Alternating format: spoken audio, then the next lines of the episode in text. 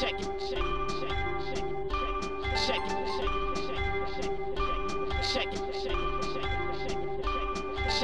Zapraszamy na 19 odcinek podcastu Codrive.pl, a w nim Robert Kubica zostanie w Formule 1? Czy jest jeszcze coś, co połączy Polaka z Alfą Romeo? Kubica chłodno na temat naszych zapędów dotyczących rajdów. A może to właśnie rajdy są przyszłością Polaka? Cezary z Aldoną tłumaczą piękno podróżowania po odcinkach specjalnych. Który z tytułów Louisa Hamiltona był dla niego najtrudniejszym do zdobycia i dlaczego tegoroczny tytuł był tym najłatwiejszym? Valtteri Bottas ponownie zapowiada, że będzie walczył w przyszłym roku z Louisem Hamiltonem Hamiltonem. A skoro będzie z nim walczył, to kiedy oficjalnie dowiemy się, że Lewis Hamilton pojawi się na gridzie w przyszłym roku? Co dalej z Sergio Perezem? To Perez chce jeździć w Red Bullu, czy Red Bull chce, aby Perez jeździł w ich zespole? Lance Stroll w końcu pokazał, że potrafi szybko składać kółka. Czego możemy spodziewać się po młodym Kanadyjczyku?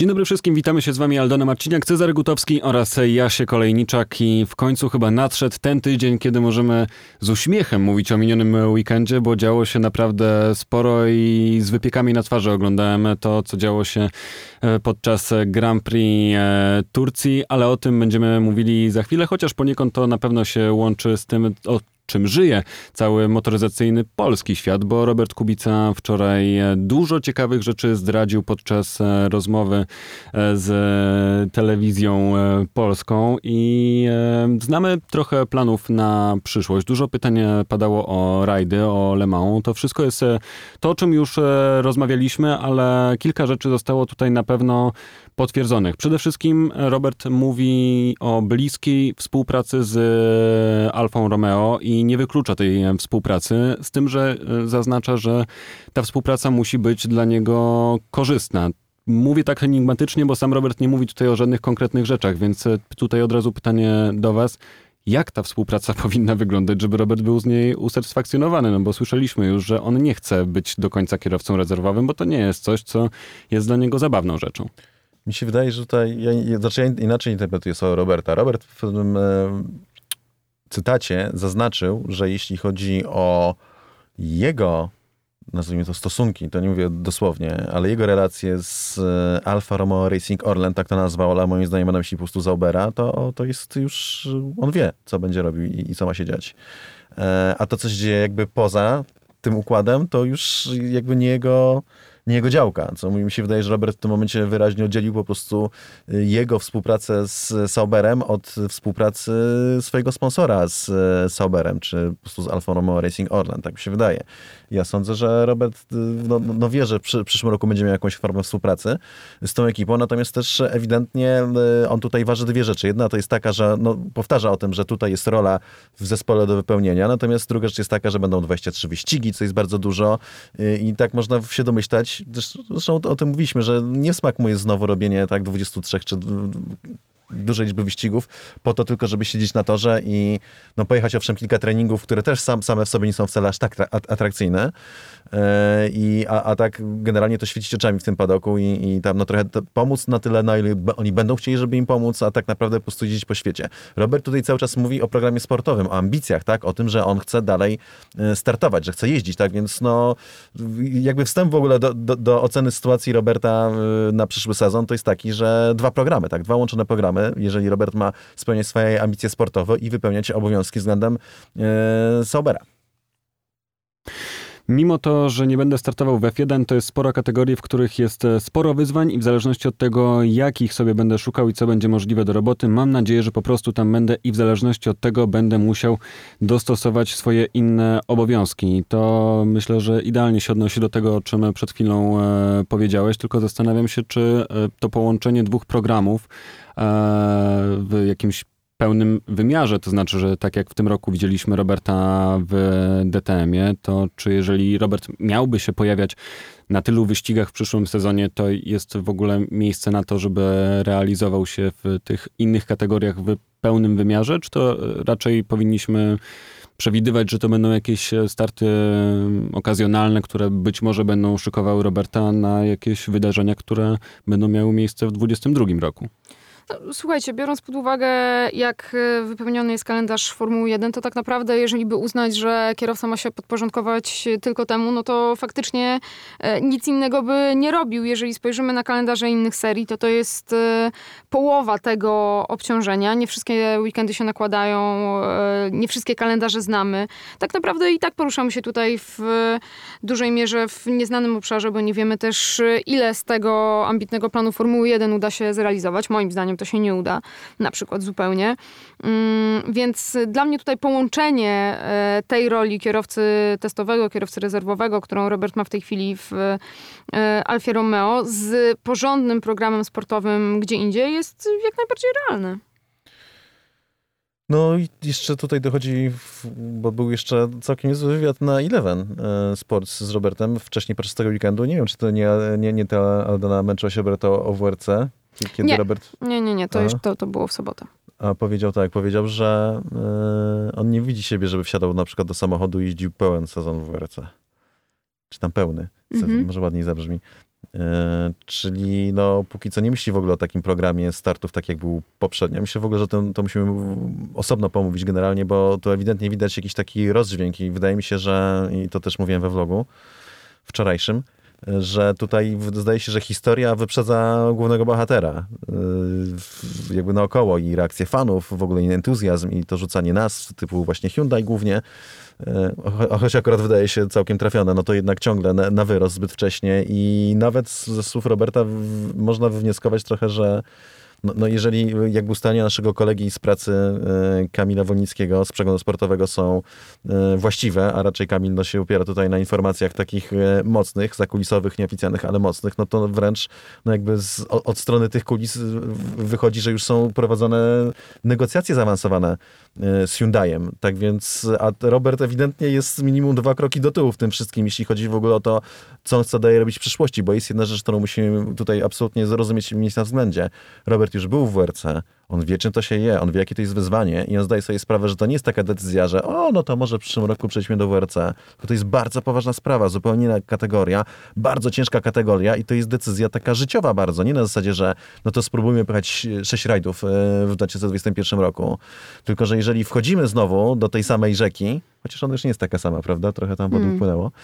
E, trochę się koryto inaczej wyrobiło, co tu dużo mówić. Szybciej jest, to wiele. Że jakby prąd przyspieszył. Jeżeli mamy wchodzić znowu do tego, no to na o wiele bardziej poważny sposób niż, niż jest to tak przez nas postrzegane czy widziane. Czyli na przykład Robert wspomina o tym, że, i to, to akurat też mówił Wilewanie w wywiadzie, że chciałby najpierw w ogóle wsiąść do, do, do rajdówki i ją pojeździć, żeby w ogóle ustalić, czy, czy to jest dla niego dalej droga, tak? czy to jest dla niego opcja, zanim w ogóle by się zdecydował na to, żeby jeździć, nie wiem, daną liczbę rajdów w sezonie 2021.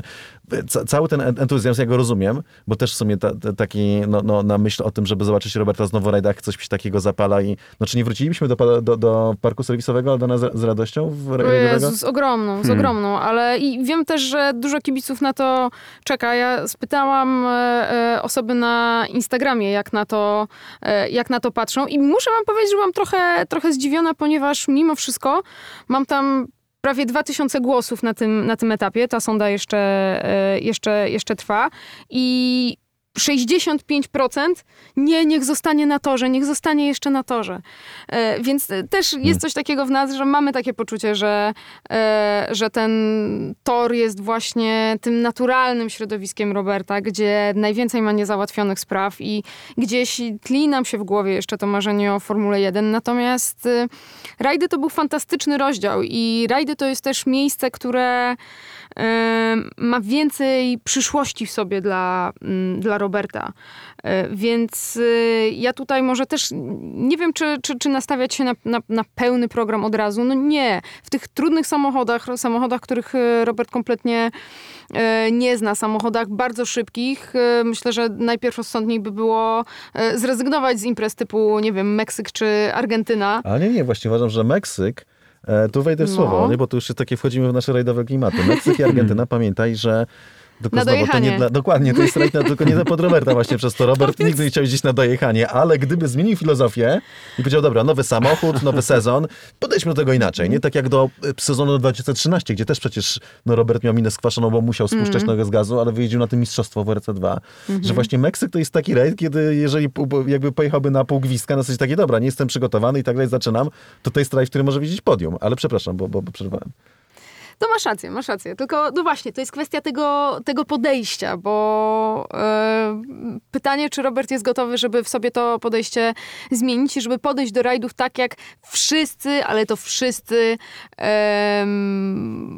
powinni i, i tak jakby no, powinni, no powinni, nie powinni, też właściwie zawa zawahałam się przed tym, przed tym stwierdzeniem, bo każdy ma tutaj swoją drogę, ale pamiętam nawet jak e, gdy pracowaliśmy nad Niezniszczalnym, e, rozmawiałam z Malcolmem Wilsonem, pierwszym szefem w e, rajdach e, Roberta, Roberta Kubicy. Nie, nie I- pierwszym, e, e, w WRC. Tak? w- no tak, Chociaż tak, nie, tak, bo w- startował, pamiętaj, że pojechał w WRC pierwszy rajd w tym, w Walii, więc tu musimy w No Citroenie, dobrze, tak, tak? pierwszy w pełnym, w pełnym sezonie Tak, tak. WRC w najwyższej klasie. To, to, to, to miałam na myśli, tu się zgodzimy.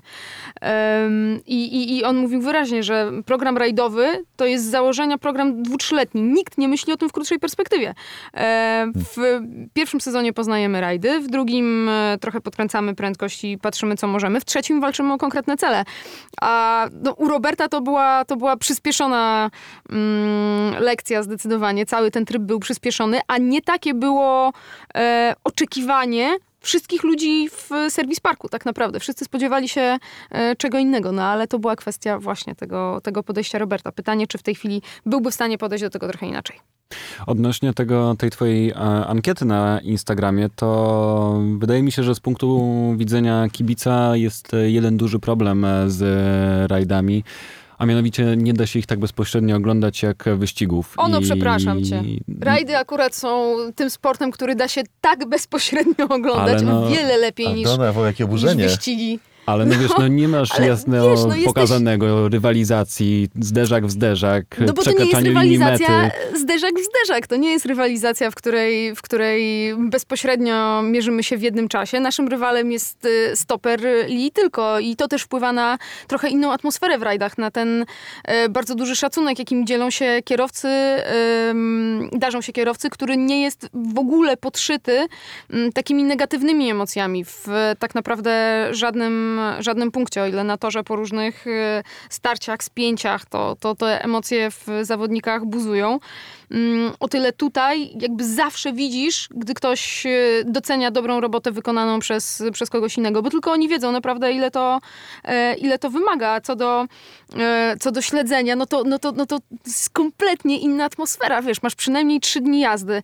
Każdego dnia, jak masz szczęście, jesteś w stanie się znaleźć na dwóch różnych odcinkach specjalnych, jeśli nie, to przynajmniej na jednym, więc widzisz te rajdówki w, różnych, w, różnym, w różnym otoczeniu. Na więcej można powiedzieć słowo, bo tym o- mówisz o stronie dziennikarza, a jak No nie tak. musisz być na serwisie y, w trakcie To dnia, żeby prawda. zabrać wypowiedzi, czy, czy, czy na wymianie opon, czy na przegrupowaniu, to w tym możesz, na niektórych rajdach można prawie cały dzień znaleźć, na przykład Szwecja jest tak ułożona. Przepraszam, Mhm. znowu wszedłem, ale tutaj ma, ma, mamy, wiesz, mamy więc dużo emocji.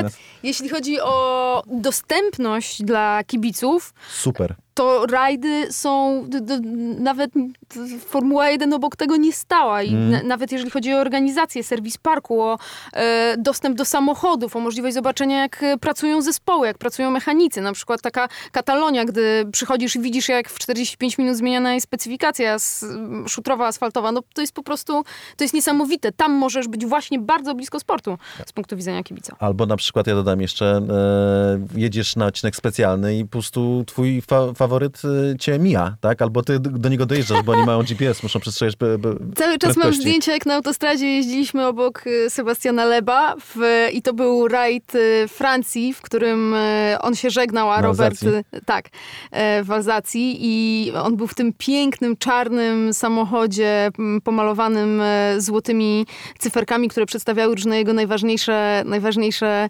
osiągnięcia. No jedziesz sobie autostradą obok Sebastiana Leba w, w Jedzie ostatnim wtedy. Albo stoi gdzieś na przykład sprawdzają ciśnienia opon, czy mają chwilę do czekania, zanim się stawią na punkcie kontroli czasu, bo za zbyt wczesne stawienie się masz więc, większą karę czasową niż za zbyt późne. E, I po prostu no, stoją samochody, załogi, samochody rajdowe gdzieś z boku na poboczu, możesz stanąć, podjechać, zrobić zdjęcia, wyjść z samochodu. Może uda się zagadać, czasami się udaje, w zależności od tego, w jakim nastroju jest kierowca i tak dalej.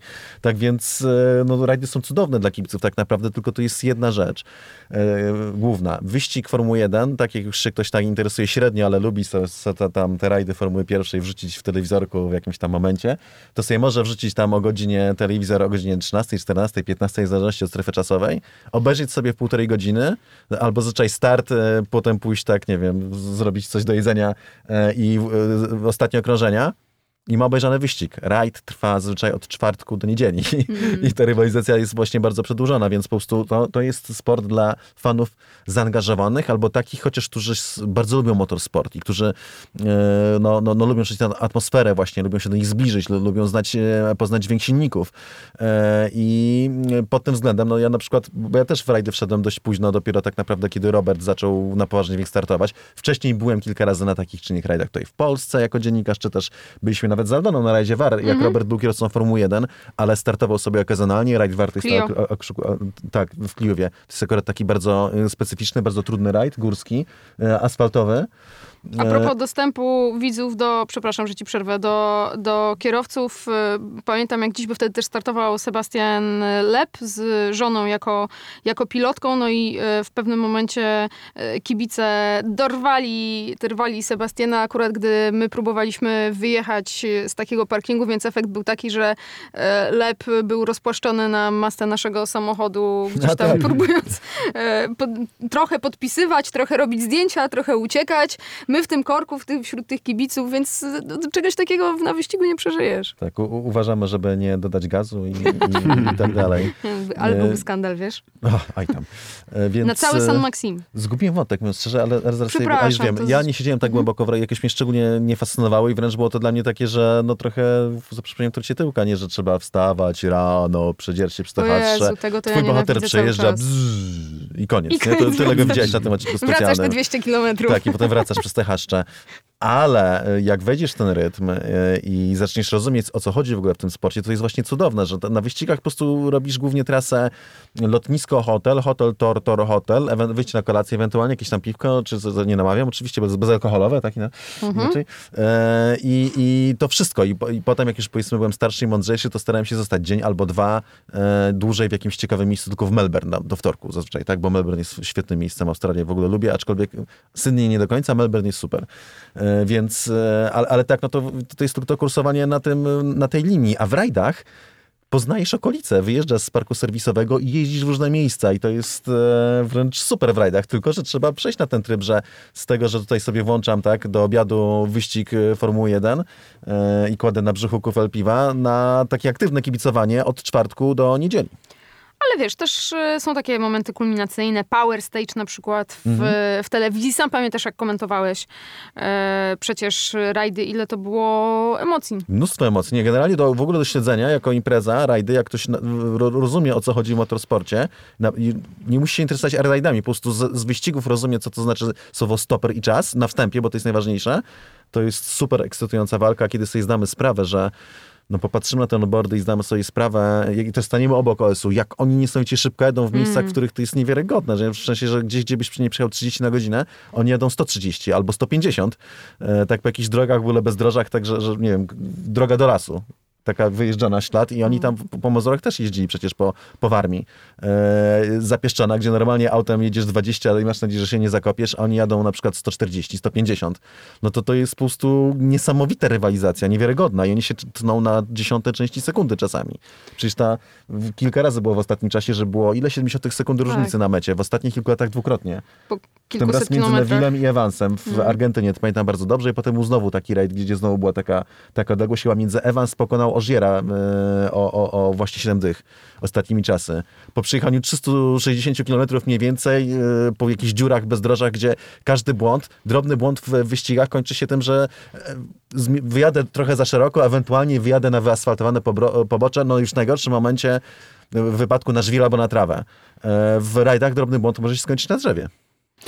No Jasiek, nie wiem, co tam miałeś w scenariuszu e, zaplanowane, natomiast zdaje się, że po- poruszyłeś czułą strunę w nas i chyba po Ale naszej słuchajcie- reakcji widać, że my akurat nie mielibyśmy nic przeciwko temu, gdyby Robert e, do WRC skierował swoje kroki. Zrobiliście piękny storytelling na temat e, rajdów i myślę, że dobrze, że was do tego sprowokowałem, bo przełamaliście pewne stereotypy na temat tego, jak powinno wyglądać kibicowanie w rajdach, bo nawet dla mnie nie było to do końca jasne, ale patrząc na wasze miny i emocje, jakie przy tym wam towarzyszyły, e, to zaczynam rozumieć, e, o co w tym wszystkim e, chodzi. Ale na pewno to jest bardziej skomplikowane do oglądania i do zrozumienia niż właśnie odpalenie telewizora i nawet śledzenie przez trzy dni treningów, kwalifikacji, wyścigów w formule, bo to wszystko jest bardziej dostępne przez to, że można to robić na kanapie w domu. A, a skoro tak e, mocno jesteście za tym, że trzeba to przeżyć na miejscu, to tylko z tego powodu to może być trudniejsze i mniej atrakcyjne dla takiego przeciętnego kibica motosportu, że nie ma tego dostępnego w domu na co dzień. Znaczy jest, chodzi Ale o to to, to że samo. rajdy to jest tak, że, masz tam w e, czwartek y, Super OS jakiś wieczorem w dzień masz e, testowy, czy tam shakedown. E, W piątek masz już realną jazdę i masz na przykład 6 czy 8 odcinków specjalnych. W sobotę znowu 6-8 odcinków specjalnych i to trwa cały dzień, od rana do wieczora. Znaczy nie tak, że zawsze od 7 rano do 22, natomiast generalnie jest to, a jak oglądasz, e, śledzisz wyścigi, no to sobie wchodzisz po prostu tak dwa treningi w piątek, trening i, kwalifikacje w sobotę, wyścig w niedzielę. Dziękujemy, do widzenia. Jak jesteś takim naprawdę hardkorowym fanem, więc to jest e, różnica. Słuchajcie, skoro siebie już tak e, wprowadziliśmy w e, świat rajdów i jest nam e, tutaj w tym tak bardzo e, rozkosznie, to jeszcze bardziej rozkosznie będzie, gdy e, powiem e, wam na temat planów, które łączą e, Kajetanowicza i Kubica, przynajmniej tak łączy, łączą niektóre e, redakcje ich razem w zespół, który e, miałby w przyszłym roku startować w właśnie WRC. Widzicie taką współpracę, bo to by już oznaczało takie długoterminowe plany, gdyby razem miał Kajetanowicz i Kubica startować. Na razie wiem, że to jest raczej jakieś spektrum plotek, ale dużo ludzi zaczyna to podłapywać i wydaje mi się, że powinniśmy, e, powinniście raczej e, jakoś wyjaśnić, czy to są plany w ogóle możliwe. Znaczy, fu, mm, słuchajcie, kilka, kilka rzeczy tutaj trzeba naprostować. Po pierwsze, Kajetan startuje w swoim prywatnym zespole, zespole, którego on jest szefem, zespole, który od lat buduje, który doskonale spisywał się i w Mistrzostwach Polski, i w Mistrzostwach Europy, i teraz w Mistrzostwach Świata. W przypadku Roberta mówimy jednak o startach tym razem w ekipie fabrycznej, czy przy ekipie fabrycznej. Mam nadzieję, że to jest właśnie ta droga, to czego y, ja n- bardzo nie chciałabym znowu zobaczyć i myślę, że tutaj y, Cezary się ze mną zgodzi, to jest y, Robert w prywatnym aucie w, w WRC. To mm, no, no nie, bardzo, bardzo dużo z problemów, które Robert miał w 2014-2015 w szczególnie roku wynikało e, z tego, że startował prywatną ekipą. Pamiętam chociażby jak przyjechaliśmy na rajd Niemiec, przy którym zawsze mieliśmy wielkie nadzieje, no rajd asfaltowy, rajd, w którym Robert najlepszy wynik uzyskał i na dzień dobry zaczynamy od wymiany silnika i jesteśmy 5 minut do tyłu i już po prostu nastroje były takie, że e, można było kroić to, to, to napięcie i to zdenerwowanie nożem. E, więc, e, więc dla Roberta Kubicy w rajdach e, droga najlepsza to jest start w fabryce. Albo przy zespole fabrycznym. Albo Znaczy, no bo zwróćcie też uwagę na taką rzecz, że w zasadzie wszystkie duże ekipy mają swojego lidera. Znaczy w najgorszym stanie jest M-Sport generalnie i tam mm, powiedzmy, że jest do wywalczenia najlepsza pozycja, no ale co tu dużo mówić, jest to najgorszy zespół, jeśli chodzi o WRC. Nic nie ujmując, bo to jest no, cały czas wspaniałe, że jako prywatny team przez tyle lat się broni i zdobywali Mistrzostwa Świata ostatnio z Sebastianem Możierem. To jest wspaniałe, no ale co do zasady no, mają najgorsze możliwości ze względu na zaplecze finansowe i tak naprawdę też technologiczne. Tu bardziej chodzi o kwestię rozwoju już samochodów. Więc, e, więc e, no, M-Sport jest najniżej pośród tych ekip raz a dwa. Nigdy nie słyszałem, żeby Robert z jakimś entuzjazmem się wypowiadał na temat opcji, żeby móc jeździć w WRC czy w rajdach z M-Sportem. No, Nigdy nie było takiego, ale ani wspomnień, no w M-Sporcie to było, nie? W Ocitrenie tak. E, No tak. A M-Sporcie nie. Więc powstało, Pamiętasz to porównanie w rozmowie z tobą do biznes klasy? Jak, A, tak, tak, tak. Żeby, jeżeli cię nie stać na biznes klasę na co dzień, to nigdy nie gódź się na upgrade do biznes klasy, bo jak raz przelecisz się w samolocie biznes klasą, to już zawsze w ekonomiku będziesz nieszczęśliwy. Mhm. E, w ten sposób mniej więcej Robert podsumował swój jeden raptem start w WRC w najwyższej klasie, w najwyższym aucie z ekipą fabryczną. E, po tym, jak musiał wrócić do ekipy prywatnej. Tak, po tym jak, jak, jak jeździł w M-Sporcie, więc zostają nam e, Hyundai i Toyota. Toyota. W Hyundaiu mamy Ojta Tanaka, czyli obecnego mistrza świata, ale już nie na długo. Thierry'ego Neville'a, pięciokrotnego już wicemistrza świata, czy jakoś tak? 123-krotnego wicemistrza świata. Ale nie, świetny kierowca swoją drogą, tak? Z jakichś powodów No, tytułu tak. nigdy nie przypieczętował, ale jest to mega dobry kierowca, mega szybki, lider tej ekipy od wielu, wielu lat, od którego Neville jeździ w Hyundai, od 2014 roku chyba. E, O, o, od razu wszedł. W 2013 roku jeździł na pewno w sporcie Fordem i od 14 jak, jak się zdaje w Hyundaiu, czyli taki stały lider, Ojtanak, mistrz świata, jeden z najszybszych kierowców. Na dzień dobry. Plus jeszcze Sebastian Lep i Dani Sordo, czyli Sebastian Lep najbardziej utytułowany kierowca w historii WRC, już co prawda w swoim wieku, ale ciągle bardzo szybki. Wymiennie z Danim Sordo jednym z najbardziej niedo- niedocenianych i na, najbardziej doświadczonych kierowców WRC. I to mamy czterech Super szybkim na asfalcie do tego, czyli I tam, tak, gdzie nie też tylko na asfalcie. No, proszę też akurat e, Sordo się wkurza, jak mu się mówi, że tam, że jest specjalistą od asfaltów. Dobra, E, On nie potrafi słyszę. okazać poirytowanie. Nie, nie, nie to, że drapie, krzyczy i tupie, ale tak widać po minie od razu i po podejściu, że Taki zaraz, ale jak to? nie, nie, nie, nie, nie, nie, Nie, nie, no nie, nie porównujmy Daniego do Lance'a Strolla, proszę, błagam. Nie, byliśmy na sympatycznym obiedzie kiedyś z Daniem Tak, bardzo pamiętasz? fajnym. Ja miałem z nim kodaj w ogóle, byłem na Ja tak, fotelu. No, w, w Hyundai akurat, po Radzie Polski. E, Toyota ma Sebastiana Ogiera, który jeszcze zostaje minimum na rok. E, Ma Elfena Evansa, który prawdopodobnie zostanie e, mistrzem świata. Ma oczywiście Niestety. mł- młodego bo, bo, bo, Sol... nie Solberga, Boże święty, przepraszam. E, Pera? Ravanpere, Kale, Boże, bo bo Solberg, Ravanpere. dwaj byli kierowcy w WRC, których synowie teraz jeżdżą, więc to mi się po- pokiśkało. Ma młodego Kale Ravanpere, który robi super postępy. E, Gdzieś tam jeszcze z, z boku stoi Jari Matti Latvala, który nie ma miejsca, jest najbardziej doświadczonym kierowcą w ogóle w historii tego sportu, chyba jeszcze. Andreas E, Mikkelsen. Na tym etapie. Teraz Mikkelsen, bardzo doświadczony, obaj zwycięzcy rajdów. Więc y, no, ciasno, ciasno, więc raczej taki fotel jakby główny w teamie fabrycznym dla Roberta byłby ciężki do osiągnięcia, biorąc pod uwagę jego przerwę w startach. Natomiast fotel, dajmy na to w czwartym samochodzie, czyli przy fabryce ciągle w tym samym Mm. miejscu, ale w czwartym samochodzie, czyli trochę inny, taki niby, że oddzielny trochę team, ale w obrębie teamu fabrycznego, to już jest jak najbardziej do zrobienia, ale jeszcze raz, nie wyprzedzajmy jakby, bo to jakby już, my już tu, tu snujemy scenariusze na wielkiej ekscytacji, bo pamiętamy te czasy i wiemy tak, że Robert y, no nie tylko wypadał w rajdach, ale też i robił świetne rzeczy. Natomiast to jest wszystko wiele za daleko w porównaniu do statusu Roberta, który on no, dokładnie opisał w, w ostatnich kilku wywiadach, że on to jeszcze w zasadzie nie zdecydował w ogóle, że on musiałby się przejechać najpierw tym samochodem i to nie, żeby sobie pojeździć wokół trzepaka, tylko gdzieś wystartować tym samochodem, żeby podjąć decyzję, więc y, tak wstrzymajmy konie. Y, Ta wizja jest super wygląda, ale, ale Robert jeszcze nie jest w ogóle na tym etapie, żeby, żeby móc takie rzeczy sobie tutaj rysować, prawda? Y, Jak ten... y, Moje konie się wyrwały do galopu, przyznaję. A, no tak. No moje też, no bo już to, to wiesz, to, to, to działa, działa na ten, na wyobraźnię. Robert bardzo zimno nas e, stopuje, mówiąc, po pierwsze, e, za dużo mówimy o rajdach według Mm. mnie. I to jest chyba e, cała e, Damn. puenta naszego wywodu na temat rajdów, więc przejdźmy do tego, co w Formule 1 się dzieje, bo również e, Robert przyznał, że dwa razy ukaże się jeszcze w bolidzie z Alfą Romeo w Bahrajnie i w Abu e, Zabi. Redaktor, który rozmawiał z Robertem, nie mógł oczywiście nie zapytać o to, e, jaka będzie jego rola podczas tych treningów i Robert odpowiada w ten sposób. Moja rola będzie taka sama, jak zawsze. Zasiadam za kierownicą raz na kilka miesięcy. Ostatnio jeździłem w Silverstone w lipcu. Minęło parę miesięcy i nie będzie to łatwe zadanie. Będę się musiał szybko znowu przestawić na jazdę bolidem Formuły 1, już nie autem DTM. I będę się starał zebrać jak najwięcej cennych informacji, aby pomogły zespołowi przygotować się pod ten weekend, ale też pomogły mi zrozumieć, w jakim kierunku idzie bolid i co się zmieniło przez te kilka miesięcy. Czyli, że wracamy do naszego odcinka, w którym tłumaczyliśmy, jakie zadanie ma Robert podczas treningu tak naprawdę.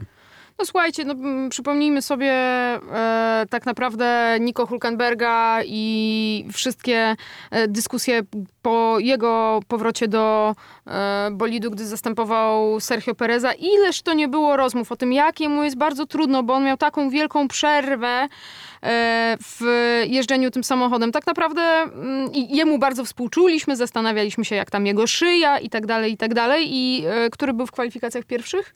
Był Hulkenberg? w samym końcu w ogóle nie nawiązał, nie, nie miał żadnego podejścia no właśnie, do tego, żeby... Dziękuję. Więc to też w jakiś sposób e, pokazuje, przed jakim wyzwaniem staje kierowca e, testowy, który ostatni raz był w samochodzie e, gdzieś tam w lipcu. Ten samochód się mm, zmienił od tego czasu oczywiście, a przede wszystkim on, to nie to, że on nie jeździł tym samochodem, on nie jeździł żadnym samochodem Formuły 1 przez ten czas.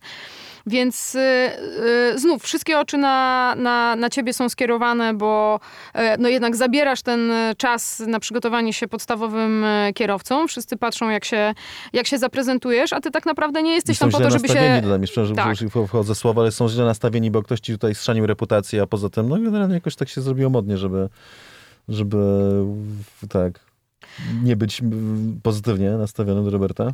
A ty tam nie jesteś, żeby siebie zaprezentować, tylko zespół ma y, taką a taką robotę, którą musi wykonać, żeby przygotować się dla, do pełnego weekendu Grand Prix, żeby przygotować swoich podstawowych kierowców i ty jesteś jednym z narzędzi. I koniec. Więc y, możemy sobie tutaj y, patrzeć na, ten, na, te treningi, na te wyjazdy, ale ani tam nie ma szczególnie dużo jazdy w tych, w tych pierwszych treningach, ani to przede wszystkim nie jest jazda, w której e, komukolwiek tutaj miałoby zależeć na tym, żeby dać Robertowi takie warunki, żeby on pokazał, e, jaką ma prędkość. To coś nam mówi o sytuacji Roberta w Alfie Romeo, to, że jeszcze dwa treningi dostanie w e, tym sezonie? To w jakikolwiek sposób wpływa na, e, na jego sytuację i na to e, być może jak Alfa Romeo patrzy na, na Roberta i jakie negocjacje się toczą gdzieś za zamkniętymi drzwiami. Mi się wydaje, że e, głównie wynika to z tego, że po prostu no, został podpisany jakiś kontrakt na ten sezon przed covidowy i ten kontrakt zakładał daną liczbę pojawień się Roberta w samochodzie Formuły 1 w takich czy innych sesjach. E, Wydaje mi się, że część i tak jest nie do odzyskania, bo się po prostu nie odbędą, bo jest COVID. E, A byłoby jeszcze kilka różnych okazji, typu na przykład, no nie, nie wiem, czy to było w kontrakcie, ale można się domyślać, no, w 2018 roku na przykład Robert jeździł e, na testach opon Pirelli, z czego Pirelli się bardzo cieszyło zresztą, na Silverstone. E, one były niejawne, tak, i, i były zamknięte, chociaż mi się udało tam prześliznąć. E, na, tylko, że jakby poza ten, po, nie jako dziennikarzowi. E, natomiast e, teraz w tym roku nie było tej możliwości, no, a możliwości jazdy w piątkowych treningach są. I myśmy na początku sezonu się nad tym zastanawiali i mówili, ja tutaj wyrzuciłem taką liczbę po części trochę tak estymując, a po części też w oparciu o jakieś tam przecieki, nie od strony Roberta, broń Boże, bo takich rzeczy bym wtedy nie zdradzał w ogóle, tylko z innych stron, że to będzie pięć treningów. Robert przyjechał trzy treningi i teraz ma przyjechać jeszcze dwa. W sumie pięć i to jest y, po prostu no, jakaś kwestia kontraktowa. A z punktu widzenia Roberta to nie jest szczególnie fajna sytuacja, bo to, tak jak mówiła Aldona, no, duże oczekiwania, generalnie negatywne nastawienie wobec Roberta przez, przez wiele osób, o tym też rozmawialiśmy o tym ostatnio e, w e, naszym podcaście, tak, że, że są osoby, które uważają, jestem, jestem przekonany, że to jest tak podminowane, po- podbudowane, że, że którym było bardzo niesmak, że w ogóle próbuje wrócić do Formuły 1, podczas gdy nie jest pełni sprawny, bo to uwłacza w ogóle temu wielkiemu sportowi wyzwaniu, że kierowca nie w pełni sprawny mógłby jeździć. gente. Więc to jest taki powrót na, na, na te półtorej godziny, tak naprawdę jazda z tego będzie może 40 minut, żeby robić program wymyślony przez zespół, w którym nawet Robert nie będzie mógł pokazać, a nawet jak pokaże, że ma wsiadę do, do bolidu i już po kilku okrążeniach jest bardzo, bardzo blisko regularnego kierowcy, to i tak nikt nie zwróci na to uwagi, tylko ktoś powie, że, e, że był wolniejszy, w ogóle co to za jazda. A kiedy Nico Huckelberg jest w ostatnich kwalifikacjach, e, po czym, po, po tym jak się ścigał tym samochodem już de facto, jeździł w wyścigach nie tak dawno temu, to wszyscy się piją w tyłki piętami, że tutaj jaki, w- och biedny Niko, że tylko tak na głęboką wodę tutaj tego, ale, wy, ale wybornie pojechał, bo był w ostatnich kwalifikacjach i ósmy w wyścigu. W samochodzie, który sta, jest e, w- jakby gotów stawać na podium. I to jest tutaj e, ten słaby Kubica, tak, który ma za sobą rok startów w najgorszym możliwym samochodzie i zespole, po długiej wielu latach przerwy, kontra Nico Huckelberg, który ma nieprzerwaną karierę i zna ten zespół i już jeździł tym samochodem. I Niko jest super, bo był w ostatnich kwalifikacjach, a Kubica jest słaby, bo tracił dwie dychy do regularnego kierowcy, kiedy nie jeździ przez kilka miesięcy. Więc z jego punktu widzenia to jest też takie mało wdzięczne zadanie, ale zadanie do wykonania, dlatego że jest to zadanie wizerunkowe. Mamy polskiego sponsora na samochodzie, pewne były zobowiązania podjęte i w związku z tym ten sponsor chce zobaczyć polskiego kierowcę za kierownicą tego samochodu, skoro jest to fizycznie możliwe. Ja to odczytuję w ten sposób, że to idzie w tę stronę. Zobaczymy w takim razie, jak będą wyglądały te treningi, jakim programem Robert będzie jechał, na pewno się nie dowiemy, ale prawdopodobnie, gdy Cezary zerknie z Eldoną na stoper, to będzie można coś więcej na ten temat e, powiedzieć. Zostawmy e, temat Roberta i zbliżmy się jeszcze bliżej do Formuły 1, a konkretnie skupiłbym się teraz na siedmiokrotnym mistrzu świata. I doszliśmy do tego momentu w historii, w którym jeżeli mowa o siedmiokrotnym mistrzu świata, to mówimy już o dwóch osobach, a nie tylko jednym kierowcy. Lewis Hamilton zdobył w e, Turcji tytuł, został wywalczony e, w taki sposób godny i wydaje mi się, że w kontekście wszystkich naszych jakichś wypowiedzi na temat e, Luisa, ile to razy nie wykazywał się jakimś takim miałczeniem i pochylaniem się zbyt dużym nad sobą, to tym razem trzeba chyba oddać Luisowi co jego. A sam Luis e, o swoim e, sukcesie mówi e, w ten sposób. Chciałbym więcej takich weekendów jak ten, więcej takich trudnych warunków, więcej tego typu okazji do tego, aby pokazać, ile mogę zrobić. Dzisiaj mam nadzieję, że to widzicie. Myślę, że zasługuję na szacunek. Zasługuje na szacunek? To wiecie co, ten wyścig tak naprawdę osłodził nam trochę ten sezon, który był dla Louisa Hamiltona bardzo, bardzo łatwy. E, nie wiem, czy nie, no jeden z najłatwiejszych tak naprawdę w ostatnich, w ostatnich latach, jeśli nie najłatwiejszy w ogóle.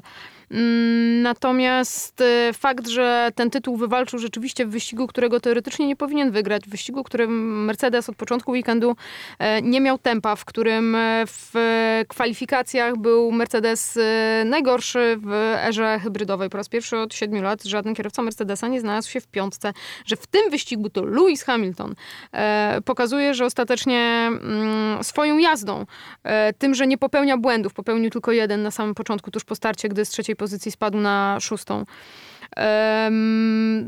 zarządzaniem opon, e, jakby wszystkimi tymi elementami tego rzemiosła e, wyścigowego był w stanie wygrać e, ten wyścig i to, no, tak jak mówię, to jest jakaś pociecha po tym sezonie i po mistrzostwie, które generalnie było dla niego łatwe. Zresztą Cezary przeglądał e, wszystkie jego e, tytuły. No i właśnie ten, gdzie byś umieścił, jeśli chodzi o, o łatwość albo e, trudność zdobycia skalę wyzwania? Ten tytuł umieściłem na miejscu ostatnim, siódmym, czyli najłatwiejsze, tak, najprostsze mistrzostwo Lisa Hamiltona w okresie Widzisz, największej dominacji, że Mercedes nie miał aż takiej dominacji nigdy, albo nigdy takiej nie pokazywał, to inna sprawa, bo mógł mieć, ale przecież ukrywał ją, moim zdaniem, minimum w dwóch sezonach, do pewnego momentu tylko. 17-18? No, co mniej więcej w tych, w tych rejonach, kiedy się wydawało, że, hmm. że Ferrari może coś tam e, podskoczyć. Ach ty, okrutniku. No, hmm. więc no po prostu umieściłem to jako jego ostatnie mistrzostwo, bo no po prostu najprostsze, nie? Ewidentnie. I to jest, no co tu dużo mówić, ten samochód to jest najlepszy samochód w historii Formuły 1, albo przynajmniej najszybszy, bo najlepsze to też znowu, tak jak z kierowcami, można by w pewne czasy wpasować, czy na dany moment dana konstrukcja nie była aż tak innowacyjna, że, że jakby bardziej jakby przekraczała swój moment w czasie niż e, współczesny Mercedes, to można by było dyskutować ale z całą pewnością jest to najszybszy bolid w historii Formuły 1. Eee, pośród innych najszybszych, jeszcze najszybszy z, z pewnym zapasem, więc dla mnie nic nie mówiąc, bo, bo styl, w jakim go zdobył w ostatnim wyścigu był super, ale cały sezon no, to miał łatwiutki. Tym bardziej zresztą, że to, to dużo mówić, Walteri Bottas co by nie robił, to i tak... Walteri Bottas 10-0. Tak, tak, ja, tak. E, co by, co by nie robił, to i jemu odrobinkę brakuje i jak nie jemu, to jakby po jego stronie garażu czasem coś tam się jakby gorzej powiedzie, więc no, co, co by nie robił, nawet jakby mógł, to i tak nie może, w skrócie, bo Ruiz jest numerem jeden w tej ekipie, niekwestionowanym, jest liderem tej ekipy i tutaj to to może mówić i opowiadać i ten i o równości so, sobie dowoli. Każdy przecież to widzi, nie? To widać jak, jak na dłoni od lat, kto tu jest liderem tej ekipy. I ja to doskonale rozumiem. Też bym wybrał Luisa na lidera ekipy, to, tylko już bez gadania wmawianie innym, że jest równość, tak? Że, że Luis nie jest tutaj kierowcą preferowanym, no bo to jest bzdura. Jest. I ma, jest ku temu powód. Jest lepszy po prostu. Ale Walteriemu byłoby przykro, gdyby tak to to mówił. No. A tu masz rację. Może, może to dlatego, że się troszczy o ten... Mi było bardzo przykro patrzeć na jego wyścig. Naprawdę. Te sześć spinów to było za dużo. To, to już... Było mi naprawdę e, żal go, zwłaszcza w momencie, w którym powiedział, że będzie w przyszłym roku walczył z Lewisem Hamiltonem o mistrzostwo. Żać go było jak takiego, takiego biednego, żyjącego w iluzji. Tak.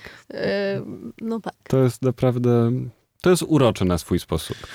E, ale sam Luis wydaje mi się, że w dobrym momencie się wstrzelił z tak trudnym e, wyścigiem, bo w kontekście tego, o czym tydzień temu mówiliśmy, czyli że tej, tym słowom Maxa, które e, oskarżały go o to, że każdy kierowca powinien wygrać w tym bolidzie, no to tutaj wydaje się, że Luis trochę się ma prawo napuszyć i powiedzieć, że tak, wygrałem w najszybszym bolidzie, ale pokazałem też, że że faktycznie potrafię jeździć. I Sebastian Vettel tutaj bardzo e, ładnie chwali e, Luisa, mówiąc, e, że jest najlepszym kierowcą tej ery i nie można go porównywać do żadnego innego kierowcy z innych czasów.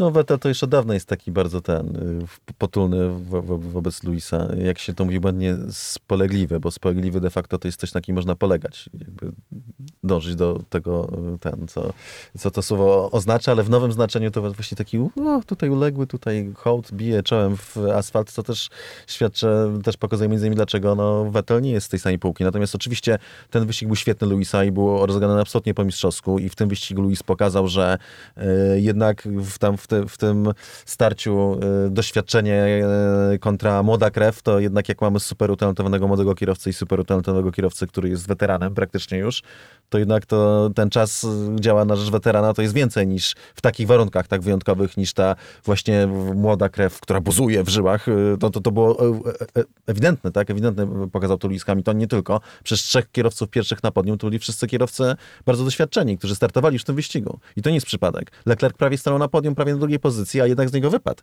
bo się jednak łapał w tej, jakby w tej grupie tych młodych gniewnych. Natomiast e, ja nie chcę to nic ująć Luisowi, bo pojechał fenomenalny wyścig, kiedy podejmował świetne decyzje, bardzo mądre, kiedy spuścił nogę z gazu, kiedy się pogodził z tym, że nie może gonić Wetela, tak, i że do niego traci, wiedząc, że nadejdzie jego moment i ten moment nadszedł, kiedy mówił do zespołu, nie, ściągnie, nie ściągajcie mnie na pit stop, chcę zostać na tych oponach, kiedy odmówił zjazdu na pit stop pod koniec, żeby dojechać do mety, to są wszystko jakby no, przejawy genialnego kierowcy. Natomiast Lewis Hamilton w tym wyścigu wyjeżdżał poza tor minimum dwa razy e, na pierwszym okrążeniu i potem dalej w trakcie walki goniąc Wettela wyjechał poza tor i został wyprzedzony przez Albona. Więc popełnił dwa błędy i to nie jest zarzut do niego, to jest tylko pokazanie, że on popełniał błędy jak wszyscy inni kierowcy. A to jak potem złożył ten wyścig, to, to świadczy o jego geniuszu, więc z drugiej strony no, Max miał rację i to nie był zarzut. Prawda jest taka, że w tym samochodzie 90% kierowców też walczyłoby o zwycięstwa i tytuły. Może nie o tyle i nie tak bardzo, to nie wszyscy, to nie 90%, natomiast moim zdaniem tak za 30 to też równie dobrze prawdopodobnie by powtórzyło liczbę mistrzostw i zbliżyłoby się pod względem liczby zwycięstw do Lisa Hamiltona. No, jestem przekonany, że całkiem kilku, typu, nie wiem, Ricardo. Nie mam co do tego wątpliwości. To w takim Alonso razie... pewnie więcej by wygrał. To w takim razie, który e, tytuł mistrzowski Luisa był najtrudniejszy dla niego do zdobycia?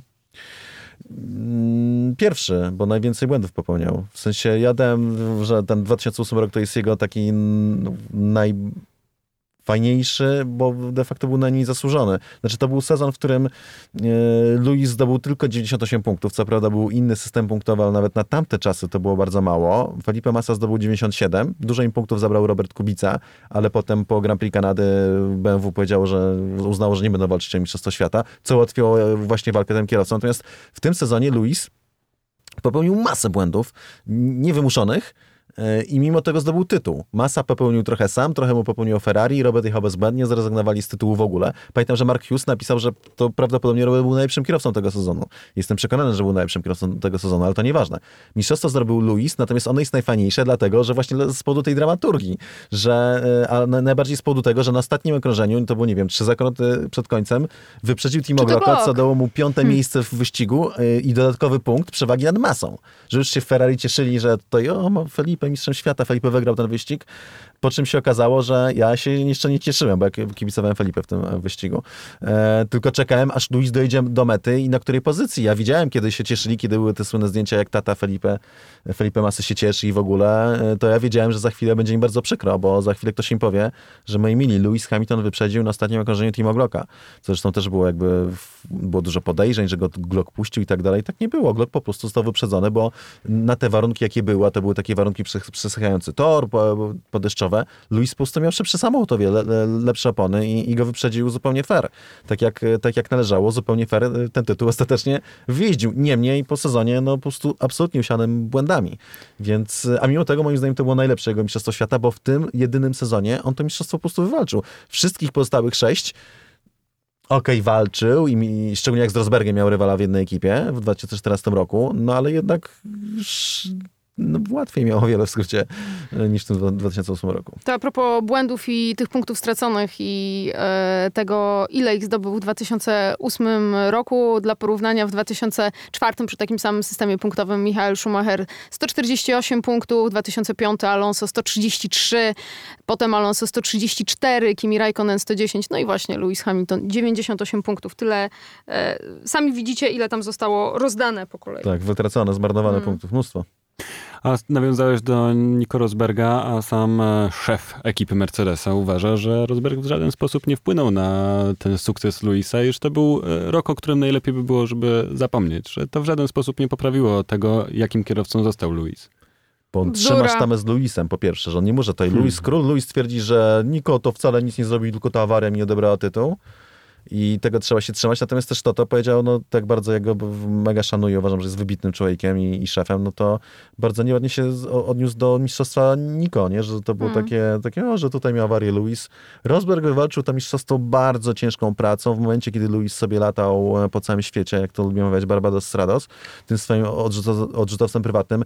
E, Rosberg siedział w fabryce zespołu, cały czas studiował, jak regulować samochód, bo to był ten rok, kiedy wyszły te przepisy jeszcze tak, że kierowca musi jeszcze ma, ma, ma mniej jakby od inżynierów informacji. Jeździł tłuk na go kartach okrążenia z okrążeniem, żeby łapać ten finik, ostatnie ułamki y, sekundy, żeby się lepiej czuć w samochodzie. No ten po prostu katorżniczą pracą ciężko ten sezon poświęcił tylko temu, żeby Luisa pokonać, a Luis go zlekceważył. Mogę I ci tak przerwać, nie, nie, zapomnisz, nie zapomnisz no, wątku. No, no. A propos tego, co zrobił e, Rosberg, jedną z moich ulubionych anegdotek z tego sezonu jest jak e, Rosberg w pewnym momencie, który bardzo dużo trenował na rowerze, doszedł do tego, że przez tę długą jazdę na rowerze bardzo mu się wzmacniają mięśnie łydek i że te mięśnie łydek są ciężkie i hmm. y, że jest to waga, Myślałem, która... że coś bardziej z prostatą sobie to sprawę.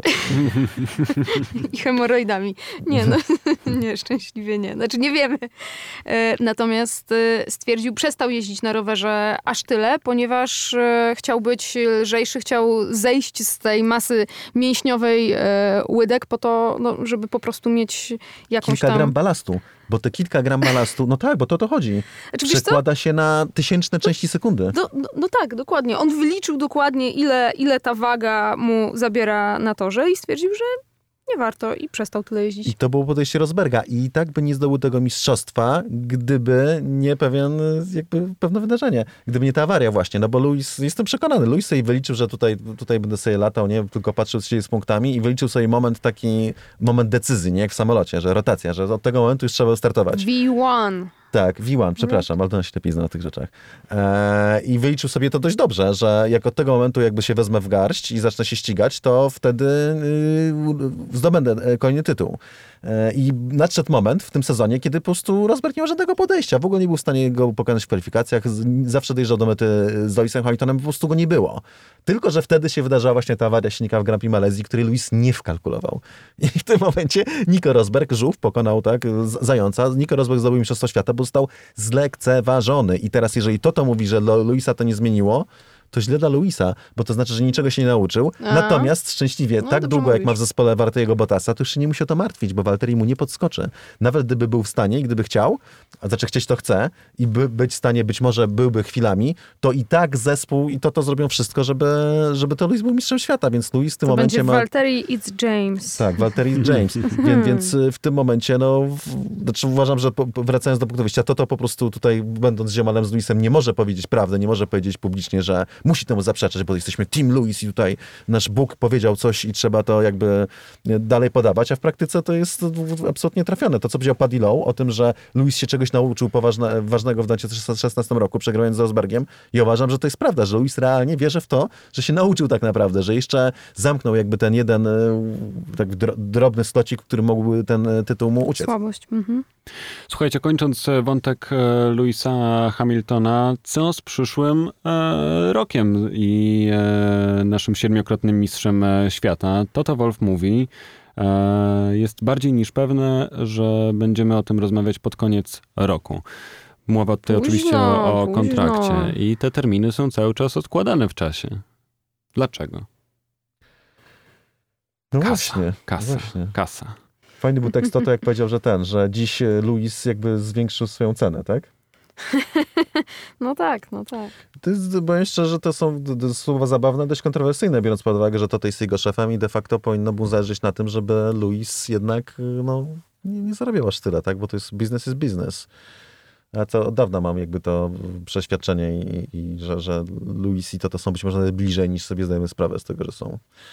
Eee, cały czas podtrzymuję, że to jest element negocjacji po prostu, żeby jak najwięcej wycisnąć e, z e, Daimlera i oni mają do tego prawo. Jak im się uda, to będę im bił brawo.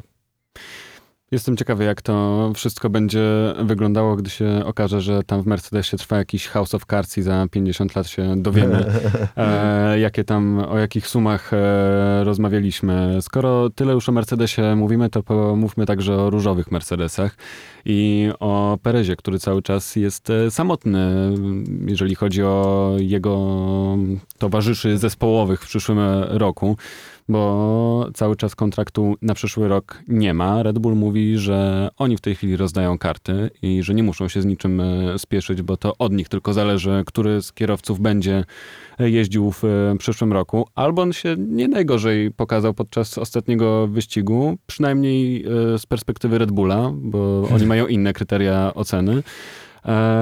No i czy w takim razie ten Red Bull jest jeszcze w zasięgu Pereza? Bo ostatni wyścig pokazał naprawdę, że Sergio jest cały czas bardzo dobrym i mocnym kierowcą i myślę, że przez wielu cały czas niedoceniany.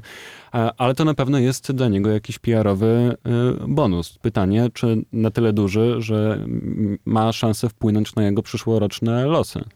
No i pytanie, czy te PR-owe bonusy, na ile one mają znaczenie, a na ile nie, bo wiecie, ja już to chyba powiedziałam, że e, gdyby było tak, że Red Bull kieruje się tylko i wyłącznie logiką, zdrowym rozsądkiem i tym, co czarno na białym powinno być zrobione, to Alexa Albona nie powinno by już być w tym samochodzie od dawna, więc e, oni się tym nie kierują po prostu. I w tym momencie, e, tak samo jak doskonały wynik Daniła Kwiata niedawny nie, nie byłby w stanie mu pomóc w utrzymaniu fotela, tak samo doskonały wynik Sergio Pereza z ostatniego wyniku nie jest czymś, co tutaj przeważa na jego korzyść. To nie jest tak, że jesteś tak dobry jak twój ostatni wyścig w tym wypadku, bo Red Bull patrzy mm, szerzej i tam trochę no, inne rzeczy mają znaczenie, niekoniecznie takie racjonalne argumenty.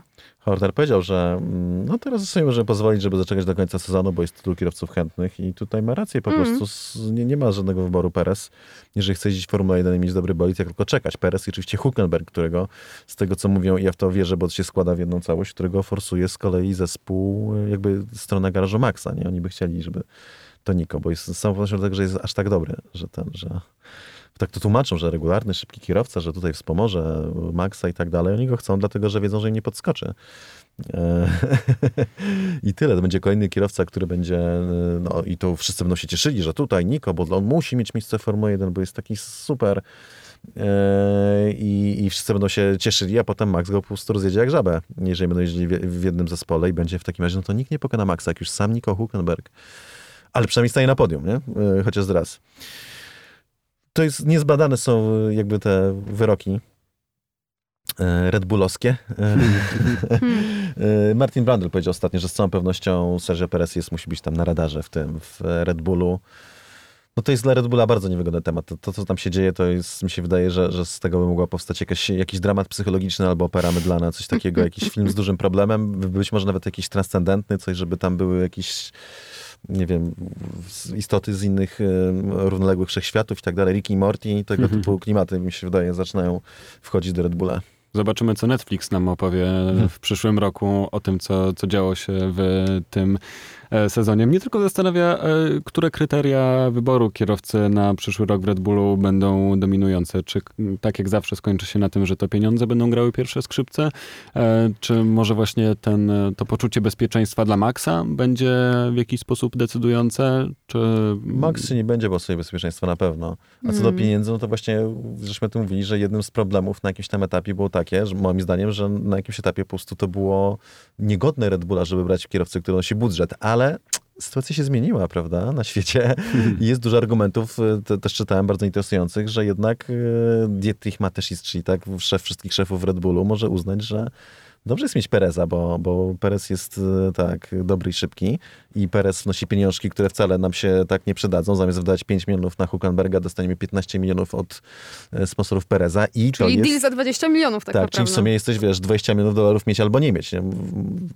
Z tego, co znam osoby, które się dorobiły, że tak to ujmę, a znam ich całkiem niemało, to nikt tak dobrze nie liczy tych drobnych milionów dolarów, będąc miliarderem, czy drobnych dolarów, mówiąc w skrócie, jak osoby, które są właśnie bardzo bogate i które się tych pieniędzy dorobiły. Naprawdę, to są ludzie, którzy znają wartość pieniądza od najniższego y, poziomu. Ich dzieci mają problemy z, zazwyczaj z wyceną tego, jak życie wygląda. Natomiast ci, co byli tam na dole, tak, i wspięli się na górę, to wiedzą, nie? Oni to liczą bardzo, bardzo dokładnie. Stąd też może wyjść na to, że w tej sytuacji faktycznie Perez, no bo Perez to jest kierowca marzeń w tym momencie. E, bardzo szybki, regularny, dojeżdżający, ma tam jakieś swoje czasami wpadki drobne, coś tam, nie wiem, nie dowiezie i tak dalej, no ale no, nie znajdziesz tutaj już totalnie ideału, szczególnie jak masz Albona w samochodzie, to już w ogóle. E, więc sprawdzony, doświadczony, e, z pieniędzmi i do tego jeszcze Meksykanin, tak? Czyli Ameryka Łacińska, tak? Meksyk tak naprawdę. E, Ogromny rynek znowu dla Red Bulla i w zasadzie też i trochę poboczne. Może nie w Teksasie do końca, no ale natomiast ba- bardziej na południe być może tak. Więc e, no w każdym razie latino, tak? Więc e, no, dużo, dużo takich no, dla mnie to jest w ogóle, ja bym już dawno pisał Perezowi, tak wysyłał jakieś tam laurki i ten, i wysłał butelkę szampana na imieniny, czy coś takiego, że Sergio może ten u nas w Red Bullu byłoby być fajnie. Tylko pytanie, czy on obchodzi na Sergio, czy na Sergio? A, Te no imieniny, właśnie. A to więc są wiesz, dwa nie wiadomo. imiona?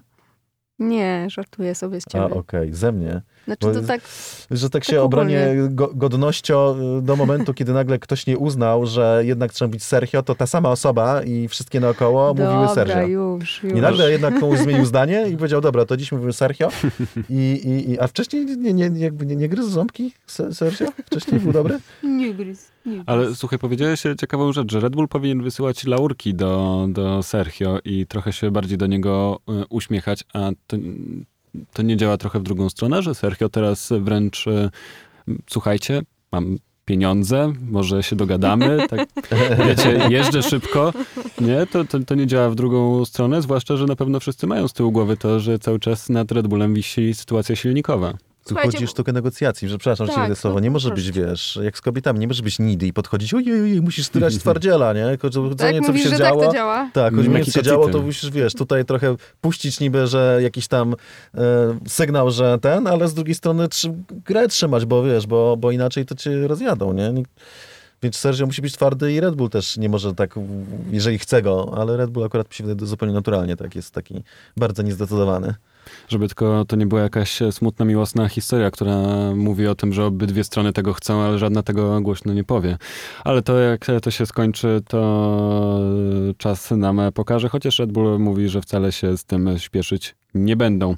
Zamknijmy e, całość drugim e, różowym, czyli młodym Lansem Strollem, który swoje wycierpiał, się pośmieliśmy z tych e, jego wielkich emocji. To Aldona chyba opowiadałaś o e, wywiadach z Lansem, które nie były nigdy... Wywiady życia, naprawdę. Tak, a po kwalifikacjach ostatnich, no po prostu euforia taka, jakiej bym się nie spodziewał po, po opisie, który zaprezentowałaś na temat Lansa.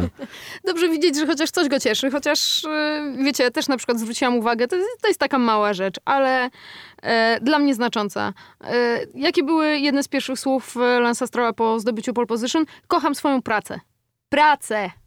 A nie, Nie. pasję. Nie pasję, nie kocham swoje życie, nie kocham Formułę 1, nie was, nie pracę. I, no i tak mam wrażenie, że to, no właśnie, że to dość dobrze podsumowuje ostatecznie, e, jak on, się, jak on się z tym czuje. To nie jest, e, wiecie, dla niego wszystko, co się wydarzy dobrego, no to jest darowane i fajnie. Natomiast nie musi się też nic dobrego wydarzyć tak naprawdę, żeby, żeby on był w swoim życiu jakoś tam zadowolony czy spełniony. On po prostu nic nie musi. To jest człowiek, który cały czas występuje z tej, z tej pozycji. Nic nie musi. Na etapie Mugello e, trochę, mm, może nie tyle, co nawrzucaliśmy Lansowi, ale powiedzieliśmy kilka e, krytycznych słów na, na jego temat. Nie, no, no Mugello, Mugello to akurat, nie, no Mugello to akurat opona, to wiecie, tak, wtedy tak, to się trochę fest, baliśmy. 260 na godzinę i, i opona tak, tak, faktycznie. To, to... Kawałek dalej. Kawałek dalej, o tym mówiliśmy. Kawałek dalej, kawałek wcześniej. To było, było na pewno parę okazji ku temu. Ale zmierzamy, zmierzam do tego, e, że ostatnimi czasy Lance zaczyna w drugą stronę odbijać i gdzieś pokazywać, że wcale tak złym kierowcą, jak pokazywał przez pierwszą, przez większą część sezonu, E, że wcale aż tak źle z nim nie jest. Ma jakieś perspektywy jeszcze raz? Czy to będzie taki kierowca, który będzie zawsze jeździł, coś tam dojeżdżał, będzie cieszył punktami jakimiś drobnymi, nie będzie przeszkadzał? Taki trochę Alex Albon moim zdaniem Lance jest kierowcą, który ma potencjał mistrzowski, co prawda jeden z niższych Formuły 1, ale ma, dlatego że poziom kierowców, czy tych teraz słaby kierowca Formuły 1 to jest ciągle mega dobry kierowca. I to wszystko zależy od tego, jaki będzie miał samochód e, i kto będzie siedział w tym drugim samochodzie. I wyobrażam sobie absolutnie układ, że, że jego ojciec Lorenz Stroll, który jest wybitnym biznesmenem, jest po prostu człowiekiem takim, no, człowiekiem czynu, że on doprowadzi ekipę Aston Martin do momentu, w którym ona będzie dominowała, nie wiem, za 2-3 lata, 4 e, czy 5 nieważne, nie? W, w ciągu tam, dopóki Lance jeździ w skrócie, e, to Lorenz może, e, może doprowadzić i w tym momencie Lance będzie miał najszybszy samochód w stawce i będzie synem właściciela tego zespołu, będzie niekwestionowanym kierowcą numer jeden i wystarczy, że będzie miał szybkie auto, wyjedzie pole position i jak się nie będzie musiał ścigać, to nie będzie miał przygód, po prostu pojedzie po swoje. W tym wyścigu też spadł niby na dziewiąte miejsce, e, znaczy niby na pewno spadł na dziewiąte miejsce i faktycznie to dziwnie wyglądało, że tutaj jechał z przodu, jechał, a, a nagle zjechał na pistop i to się posypało jak domek z kart. Natomiast no, oni tam wykryli ponad ponoć, że był spadek docisku, bo skrzydło mu się e, w mhm. samochodzie zepsuło. I to z tego się brało. W związku z tym miał zły docisk, więc się pojawił graining, czyli granukowanie na oponach, czy, czy, czy ziarnkowanie, jak to mówicie u, u was tam? Ziarnienie? Ziarnienie, tak, tak, tak. W sumie to jest też prawidłowe, mi się wydaje. Nie, granukowanie, granukowanie. Oba, oba, oba, myślę, że oba, oba terminy oddają jakby... Istotę problemu, istotę problem, to, co się dzieje problem, Tak, więc, więc to miał e, taki problem w samochodzie, no i w związku z tym rozczarowany dojeżdża na dziewiątej pozycji. A wierzę w to, nie? Bo to sprawdzili, potwierdzili. Tak więc też wierzę, że no w momencie, gdy Lance będzie, że jest wystarczająco dobrym kierowcą, żeby mając najlepsze auto, tak jak Sebastian Vettel, o dokładnie. E, chociaż, no zobaczymy, będzie porównanie w przyszłym roku. Natomiast Sebastian Vettel to jest przykładem kierowcy, który nie jest kierowcą z najwyższej półki, nie jest kierowcą pokroju Louisa Hamiltona, czy Fernando Alonso, czy, czy Maxa Verstappena, czy Charlesa Leclerca, co jest bardzo oczywiste, co widać. Natomiast jest wystarczająco blisko i wystarczająco dobry, żeby będąc liderem najlepszej ekipy, zdobyć cztery tytuły mistrza świata. I na tej zasadzie, no myślę, że cztery lans to już może przesadzam, ale jeden tytuł on ma, jest wystarczająco dobry, żeby ten tytuł wyjeździć. Tylko, że te okoliczności naokoło muszą być bardziej sprzyjające. Naprawdę nie mogę się doczekać tego porównania Sebastiana Vettela z Lansem Strollem w przyszłym roku. Ono nie będzie miarodajne. Nie będzie miarodajny pod którym, pod jakim względem? Jeden samochód będzie bardziej dopieszczony i będzie staranie dla jednego kierowcy? Aż tak widoczne? Ja uważam, że yy, Vettel będzie tam trochę po to, żeby inaczej, jeżeli Racing Point ma wielkie oczekiwania wobec Vettela i moim zdaniem się zawiodą. Vettel nie jest tak dobry, jak, jak, mi się wydaje. A jak zobaczą, że Vettel nie jest tak dobry, jak mi się wydaje i że Lance de facto może nawiązać spokojnie rywal, rywal, rywalizację z Vettelem, to Vettel po prostu zostanie, zejdzie na plan drugi, tak jak teraz jest Ferrari, tak zejdzie na plan drugi w Astonie Martinie. Takie jest moje podejrzenie. Zobaczymy, jak to wszystko się potoczy. Na pewno o tym wszystkim mówić jeszcze będziemy. Aldona Marciniak, Cezary Gutowski i Jasie Kolejniczak. Za dzisiaj bardzo dziękujemy i słyszymy się za tydzień.